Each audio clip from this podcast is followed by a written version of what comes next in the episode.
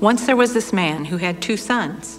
One day, the younger son came to his father and said, Father, eventually I am going to inherit my share of your estate. Rather than waiting until you die, I want you to give me my share now. And so the father liquidated assets and divided them. Not many days later, the younger son took all he had and took a journey into a far country. And there he squandered his property in reckless living. And when he had spent everything, a severe famine arose in the country. And he began to be in need. He felt so hungry that he wished he could eat the slop the pigs were eating. But nobody gave him anything. That brought him to his senses, and he said, All those farmhands working for my father sit down to three meals a day. And here I am, starving to death. I'm going back to my father. I'll say to him, Father, I've sinned against God, and I've sinned before you. I don't deserve to be called your son. Take me on as a hired hand. He got right up and went home to his father. The father looked off into the distance and saw the young man returning. He felt compassion for him. He ran to him, enfolded him in an embrace, and kissed him. The son said, Father, I have done a terrible wrong in God's sight and in your sight too. I have forfeited any right to be treated as your son. But the father turned to his servants and said, Quick, bring the best robe and put it on him. Put a ring on his finger and shoes on his feet. Go and get the fattest calf and butcher it. Let's have a feast and celebrate, because my son was dead and is alive again. He was lost. He was lost. He was lost. And has been found.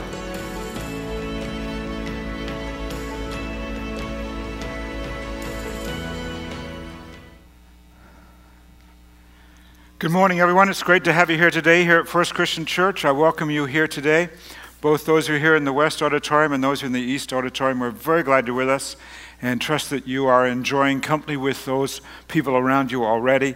Getting, we've got a tremendous service yet lined up for you, but right off the bat here towards the front of the service this week, I'm going to bring God's word to you, and we're going to follow that with communion, and then with some with prayer time, then communion, and maybe some baptisms. We'll see how that plays out throughout the day.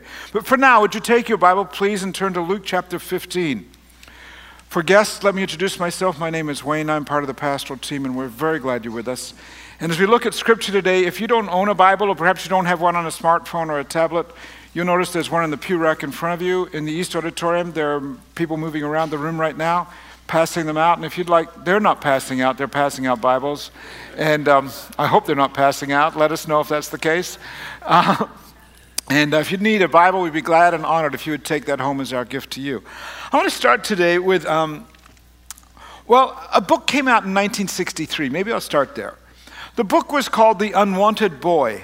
The Unwanted Boy. And it, um, it chronicled the story of a young man or a, a man who had recently died. It chronicled his early life in ways that people did not know about him. Here's, here's the details. This young, young fellow was born. Well, of course, he wasn't born old. This little baby boy was born in 1870. Um, I don't know how, I don't know what language we use for what his story today, but um, the long and short of it was that his mother was in a relationship with a man. Uh, the gentleman was a physician. He was engaged to a different woman. Long story short, she became pregnant. And it appears that maybe the father didn't know that she was pregnant. And so the result of all of that was in Tennessee at that time to be uh, the product of an, of, um, well, this was an Ill- illegitimate little boy. And she didn't have the resources that she would need to take care of him. And so consequently, Initially, they ended up in the slums of Knoxville. This is late 1800s, 1870 into 1875. So, pretty close after the Civil War in many ways. By the time um, he was uh, of school age, she was no longer able to take care of him, and he ended up in an orphanage. At nine years of age, his father discovered his, his whereabouts and learned that he had a son and actually brought him home. But the result of that was that throughout his early life, he was known as a boy who didn't have a dad, born out of wedlock. And you, can you imagine that more than a century ago, how people would respond to that? He was castigated with the B word. You may know what that word is. We'll just say it and leave it there. Um, and people called him that all the time. And he grew up even after his father finally found him and brought him home and said, Okay, you're my son. And still he lived with that understanding and with that word being attached to his life. It became his identity for a long period of time. And finally, he, he, fi- he finally said that as a, as a young teenager or somewhere in that area, era, he was tired of bearing that stigma and he decided that it was no longer going to define him and it wasn't going to be his identity. He went in the military, fought in the Spanish American War, and did well there, and uh, came back to the United States at the beginning of the 20th century. Went into civil service and from there into politics, and by the time he ended his career, he became the governor of Tennessee. His name is Ben Hooper. Maybe some of you are familiar with his story. A rags to riches story, a story of a man who said, I'm not going to allow the identity that people put on me to define who I am. And when people look back on the history of Tennessee, they look back to his terms as he, when he was governor as very good times in the state of Tennessee. It's an interesting story that when it came clear and became known to the public, people were astonished how this man's identity wasn't shaped by what had happened to him and the way in which he was born, but he said, This is how I'm going to live my life. I have a question for you today.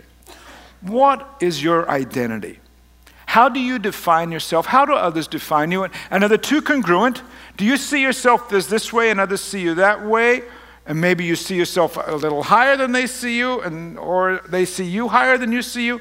Is it in reality? Can you get an identity of who you are in Jesus Christ?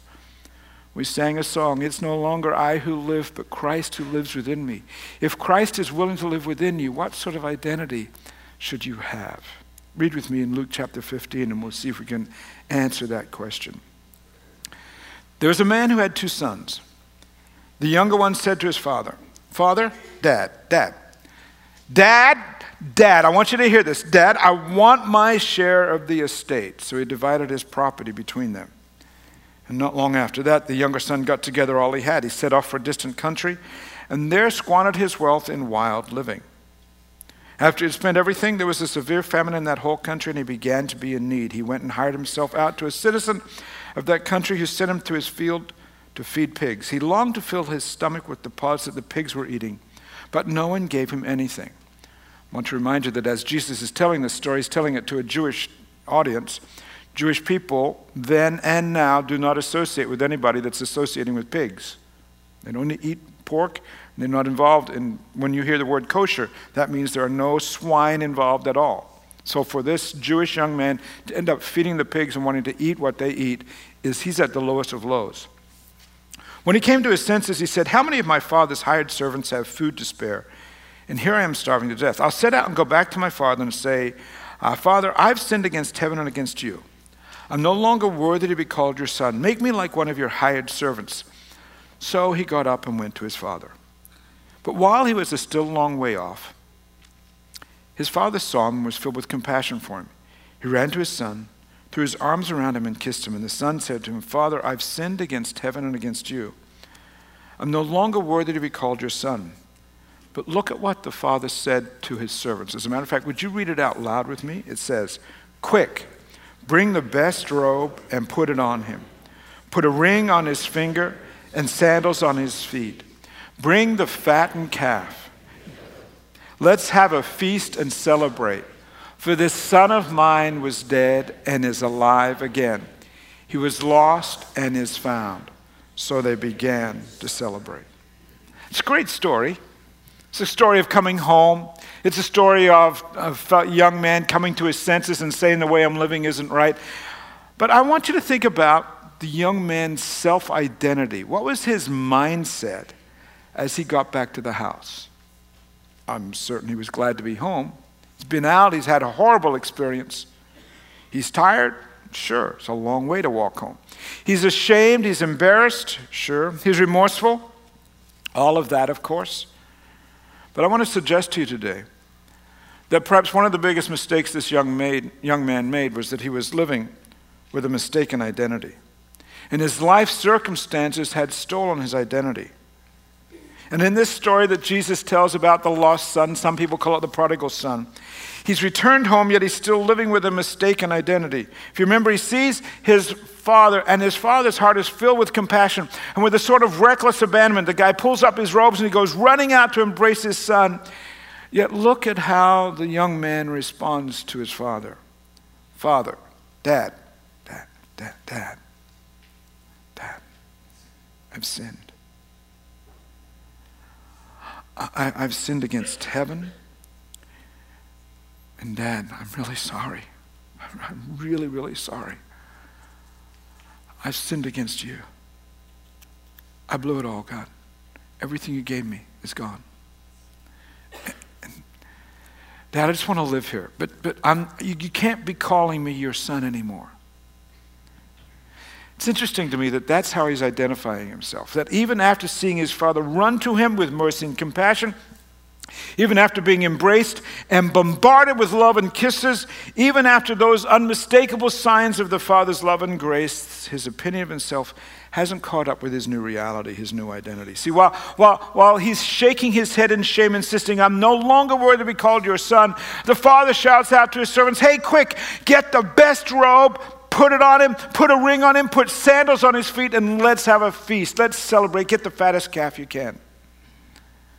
The son's head had to be spinning. This identity that he now had in front of his father a robe, a ring, sandals for me. Those gifts were all proof, if you will, of his father's love. They convey uh, a, a, powerful meaning in that culture. For example, you know, perhaps getting a ring in that culture. People who wore rings were people of authority people of power. The king wore a ring, and if you wanted to show that the king was in charge, when you met the king, you would bow down and you would kiss the ring. When somebody was given a ring, it was to say, You have the same authority, you have the same. It, it was a symbolic understanding that presenting him with a ring was saying, I'm placing you in an office of authority, and it transferred all that the Father has to the Son. This Son who is broke and penniless and shamed now has the Father's financial ability to be leveraged for his use. Or think about the sandals.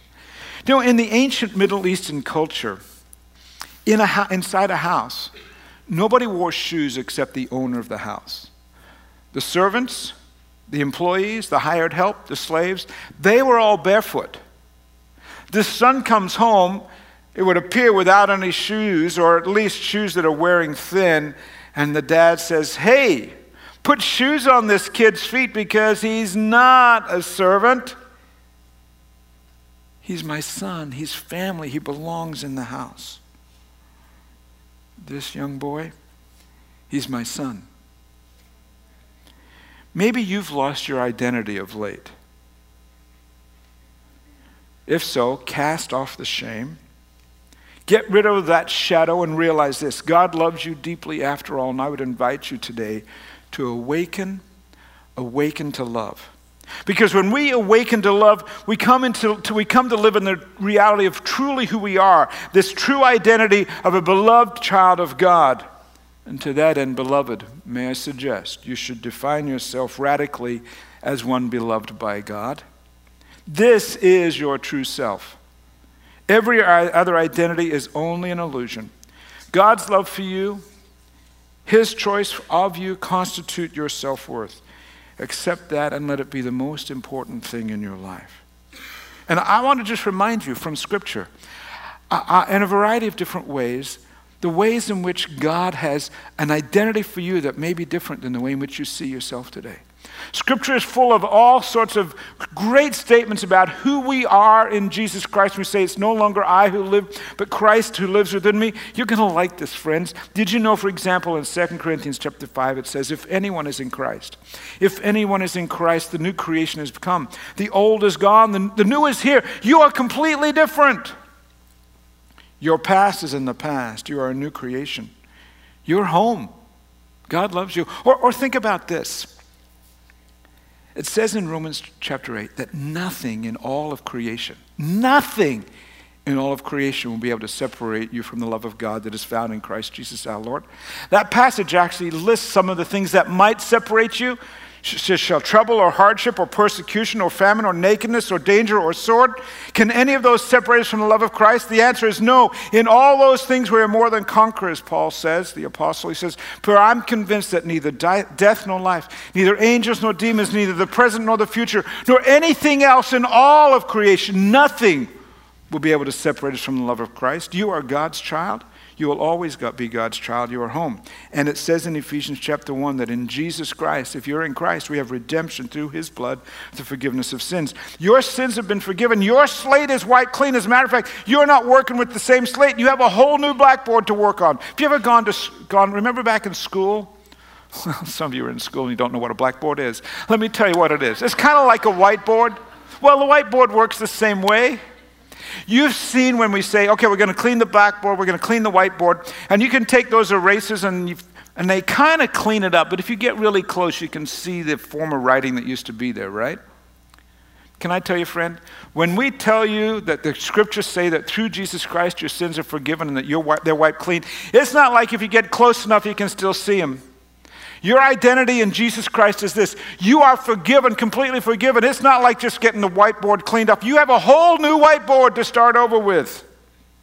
Your sins are forgiven. You may have noticed that last passage of Scripture was from Ephesians chapter 1. You'll find some more biblical information in your program today about Ephesians, how God views you. And I want you to pull it out today because I, will be honest, I've had uh, what you're about to get in your hand today, lesson I got somewhere or other in Tulsa 30, 35 years ago. I've kept it, it's been in my Bible at various points along the way. I have it in notes. And so I asked our staff this week to, to arrange for you to get that so that you could keep this and be reminded of who you are. According to Ephesians 1, Ephesians 1 has some very profound statements of who you are in Jesus Christ. And may I suggest you could, you could pull this out, you could tape it to the mirror in the bathroom, and every morning you'll be reminded of who you are in Jesus Christ. That in Jesus Christ, according to verse 1 of Ephesians 1, you are blessed with every spiritual blessing because you've been chosen by God. In verse 4, we're told that we're holy, that we are blameless, that we are loved by God, that we are in Jesus' family, that we are in union with Jesus. And as a result of that, we are favored by God. We are redeemed through Christ's blood. I am forgiven of my sins. Did you know that you are forgiven of your sins? You are covered in God's grace. You've been given wisdom by the Holy Spirit. So, as a result of that, you know what? You can be insightful when it comes to the matters of life. You have been trusted with the secret of God's purpose because you are living in God's will. You're part of God's plan. You are a delight to God. And because of that, I've got great news for you, friends. You can be hopeful in Jesus Christ. And coming out of that, I'm going to praise God. I'm going to declare that I'm a believer, that I am saved, that I'm filled with the Holy Spirit. And the result of all this, that is that I'm an heir. I am an heir to the total inheritance of God because I've been redeemed by God and I am God's property. Scripture puts it this way that God has lavished his love on us. Can anyone say amen? Let me say it again. God has lavished his love on us. Amen. It's not some measly little love that's kind of given out in little drops or a little bit of budgeted love. No, God has lavished. As, as a matter of fact, I, was thinking about that this week, wondering if I could explain to you. Um, have you noticed? I'll just, I'll just step right into, into a kind of a little intimate setting here. Have you noticed that when you go in public restrooms these days, that um, well, things have changed in there. You're going, where's he going with this, right? Do we really want to know? Um, you used to be able to go into public restrooms and you could, there was that soap dispenser and you could push on that all you wanted. And you could get a mound of soap like that. And if you wanted to lather up past your elbows, you could do that. Did you remember those days? But now what's happened? You go in there and there's this little and you get, you, there are some social engineers somewhere or other saying, we're not giving out as much soap as we used to give out. Have you noticed that? And you get a little dollop. It's about the size of your fingernail on your pinky, right? And you go, I got to wash my hands with that. And so you, you could hold your hand there all day long, but nothing else is coming out. It, you've got your ration for this visit to the restroom. That's all you're going to get. Right? So you finally get that. And you wash your hands. You, I don't know if they're clean or not, but you've washed them. And then you, if you notice, what do you do next? You go over to the paper towel dispenser. Now, I would think that given how lazy we are in our culture and how we need exercise, you would think that this would be a good action for us to do on a regular basis. Pull those towels out of that thing. But no, no, we put our hand, again, I don't know who it is that decided we can't manage that sort of exercise, but we put our hand under there and we go, brrr, if you can get the thing to work, right? Right? If you go like, if you let's go like this and you, you feel like you're doing a dance, uh, I'm going to get you and nothing comes out, right? And you, you put your hand in there, and a little sliver of paper comes out like that. Is that your experience? So you're going, I haven't done, well, it's my experience. I must be doing it wrong, I'll tell you that. And so then, okay, that's not enough paper. You put your hand under there, and you're, un, you're waiting for the trumpet call of God. It's taken so long. I mean, it's a long time. And another little sliver comes out. So what do you do? You wipe your hands, and they're, they're still damp. So you think, I know where there's some paper I can use. They're in the stall, there's some paper in there. So you go in there and you pull on that paper, on that paper there on the toilet roll, and I think the I think there are engineers. They're in a secret society of some sort. They are. You, I'm just telling you how it is for me. They're in a secret society, and they have decided that when you pull on a paper roll, paper roll dispenser, they are in the secret society of engineers of paper, um, toilet paper dispensers. And when you pull on it, they've got it organized so you get one little square. And then you're trying to wrap the thing backwards. Y'all are going, I can't believe we're doing this in church. You know what, friends? I'm tired of a little dollop of soap and I'm tired of a little square of paper. I'm telling you this that is not the way God loves you. There is no budget when it comes to God's love for you. There is no, there is no say, okay, that's all you get. You've, you've, you've extended, you, you can hold your hand there and you say that nobody's going to say that's all you get. Mm-mm-mm-mm. Mm-mm. Scripture says that God lavished his love on you. He doesn't lavish you in small dollops or small slips. See what great love it says in 1 John chapter 3. See what great love the Father has lavished on us that we should be called children of God. God has lavished his love toward you and he's ordered a party in your honor. This kind of love is the love that has no holding back. This is the kind of love that has no limit. This is the kind of love that does not have a time dispenser. It has no lack of love resources. It has no restricted budget of care. There's no exclusivity set against you. This kind of love is not a well that runs dry. There's no threshold that you might reach, no boundary, no regulated cost to God. There's not some uh, accountant in heaven saying, oh, that's all the love that person's going to get. No stingy dollop of love no little narrow sliver of care. No, God has lavished. What a great word. God has lavished his love on us. Wow. And look at how the Father responds to that in the story. He gives the robe, he gives the ring, he gives the sandals. He says, Let's have a party. Quick, everybody, bring the fattest calf. Let's kill it. Let's have a feast. Let's celebrate. For the son of mine who was dead is alive again. He was lost and is found. He throws a party, he celebrates the son who was lost and is now found. And perhaps the best way we could honor what God has done in our lives is to celebrate, to throw a party. So that's exactly what we're going to do today. Here's how. Perhaps you're here today and um, you're still trying to figure out have I found my way back to God yet? Uh, and you're going, I don't know how to do that. Well, one of the ways to do that, Scripture says that when we publicly declare who we are in Christ, for some reason or other, that solidifies who we are. Christianity is not a, is not a faith that you hold, hide under a bucket or under, a, under you know, some sort of covering. No, when we are followers of Jesus Christ, we declare it boldly. I'm a follower of Jesus Christ. Now, that doesn't mean we're perfect, but we take on the identity that says, I'm not who I was, I'm a new creation in Christ. And to that end, for some people, the best way to do that is to publicly, publicly profane their faith through baptism. Because here's what happens when we get baptized. As we are lowered into the water, we, this is what's happening. The scripture says that as we are lowered into the water, the old self is passed away. And as we are raised out of the water, we come alive as a new creation. In our baptism, we declare a commitment to follow Jesus Christ and to live as a dearly loved child of God. And I would suggest to you today, there are some in the room who need to do that today, to accept your new identity as a beloved child of God. And we'd love to throw you a party. We'd love to celebrate your baptism. For some of you, it's not a case that you've not found your way back to God. It's just, you know where He is. It's just taken you a long time to get here. Someone invited you to join us to this series, and you've discovered again your story in the prodigal son. You've awakened to longings and regrets and to the love of God. My encouragement to you today is come on home. Awaken to the greatest love you'll ever know.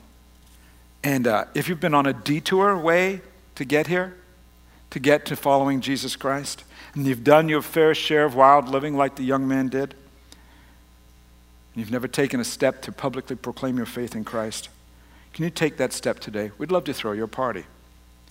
We'd love to see you get baptized. Yes, today, right today. We had some last night. Whether or not we'll have any this morning, I don't know, but we had some people get baptized last night. And I want to tell you in that regard, we're all set for you. You can choose to do this today. You say, I didn't come prepared. We've prepared everything for you. We got clothes you can change into. We got the unseen clothes you can change into and all that sort of stuff. We got towels and hair dryers. They, they say they've got hair dryers. I mean, um, what do you call it? curling irons. Don't take the curling iron in the tab with you. That wouldn't be a good idea at all. We got a bevy of people ready to help you, and here's how this is going to work. In a few moments, I'm going to invite you to stand. Not yet. And as we do that, um, if you'd like to consider getting baptized today, I'm going to invite you in the balcony here in the West Auditorium. Go down the stairs. There'll be staff members to meet you in the, in the lobby. Here on the main floor, just make your way out. There'll be staff members in the lobby. In the East Auditorium, there's going to be staff members in the atrium, and they'll direct you. And we'll get. You, And while that's going on, the congregation is going to have communion and prayer time together, giving enough time to get all that set. And uh, we were expecting you to, to you to do this today. That some of you need to say, ah, I'm going to make a commitment for everyone to know that I've been baptized. By being baptized, that I belong to Jesus Christ. I'm declaring my new identity in Him. And um, before we do that, I, would like to just simply bring it home a little bit for you. Uh, I'm going to ask the, the uh, tech team to play a song for you that some of you may know. Uh, before we get to it, I, I, need to acknowledge that it's, it's older than many of you here in the room. Sadly, it's not older than me, but that's a different matter. Um, it's, um, it comes out of some folklore and some oral history within our American, history, American um, ethos. There are some who say it goes back to the Civil War. Apparently, but certainly by the 1930s, what I'm about to tell you is taking place because you can see it in movies from the 1930s. In the 1930s, you have, um, in, in some of the movies, you have women wearing white ribbons around their necks.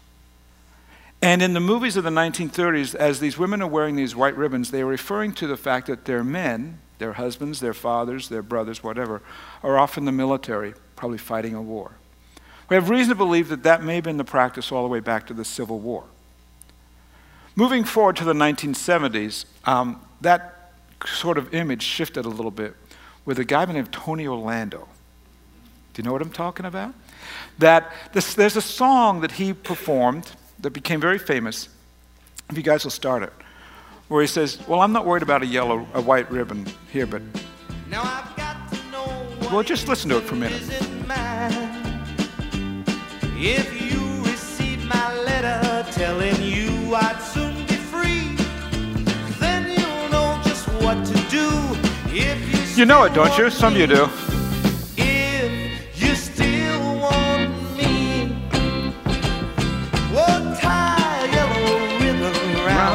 You want to sing along? It's a great worship tune. Cute.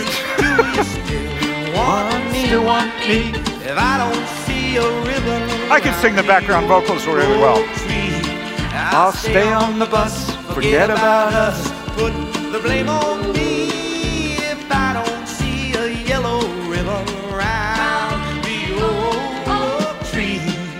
Now the song goes on from there. As they're getting closer to the oak tree, the young man says, Ah, bus driver, I can't stand to look. Will you take a look for me and see whether or not there's any yellow ribbon around the oak tree? And uh, it goes on from there. I'll t- please, uh, you know, I hope there's a yellow ribbon. I hope, I hope. And then it finally ends up where the whole bus is watching. And the whole bus breaks out in cheers because what? There's a hundred yellow ribbons around the old oak tree. um, I considered this week putting yellow ribbons all around the auditoriums, both of them. And then it, it, it, it occurred to me that's probably not the best symbol that God gave us to remind us of the business that we can come home. If a young man coming home on a bus can meet some yellow ribbons, what do people who are coming home to God need to see? Not a yellow ribbon. What's the best symbol that God gave us to say, I was hoping you'd come home? How about the cross of Jesus Christ? The cross of Jesus Christ. I want to declare for you today, friends Jesus Christ has died for you. Your sins are forgiven. You can take on a new identity and you can come home. And it's not about a yellow ribbon, it's about a death on your behalf. The blood of Jesus Christ forgives us of all sins. We are made completely new. We take on a new identity. Regardless of our birth circumstances, regardless of our living circumstances, regardless of what you're living in today, here's your identity. You are loved with the lavish love of God. I invite you to live there. And I invite you to consider, if you've never been baptized, to declare your, your your public affirmation of your faith today. I'm inviting everyone to stand and let's pray together about that. Father God, in these next few minutes, speak to all of us. Allow us to know the reality of your work within us. Our plan, God, is that. Um, we want to live in a way that's better than how others see us or even how we see ourselves. More so, we want to live in a way that reflects your plan for us and your life for us, your love for us. You have lavished love on us. Huh. It boggles my mind. God, for those here today who have yet to experience that fully, Lord, I pray that you would allow them to come to you and not like on a bus looking for yellow ribbons, but more so, God, people coming and saying we need the cross of Christ, the forgiveness of our sins. Lord, we rely on that today in Christ's name.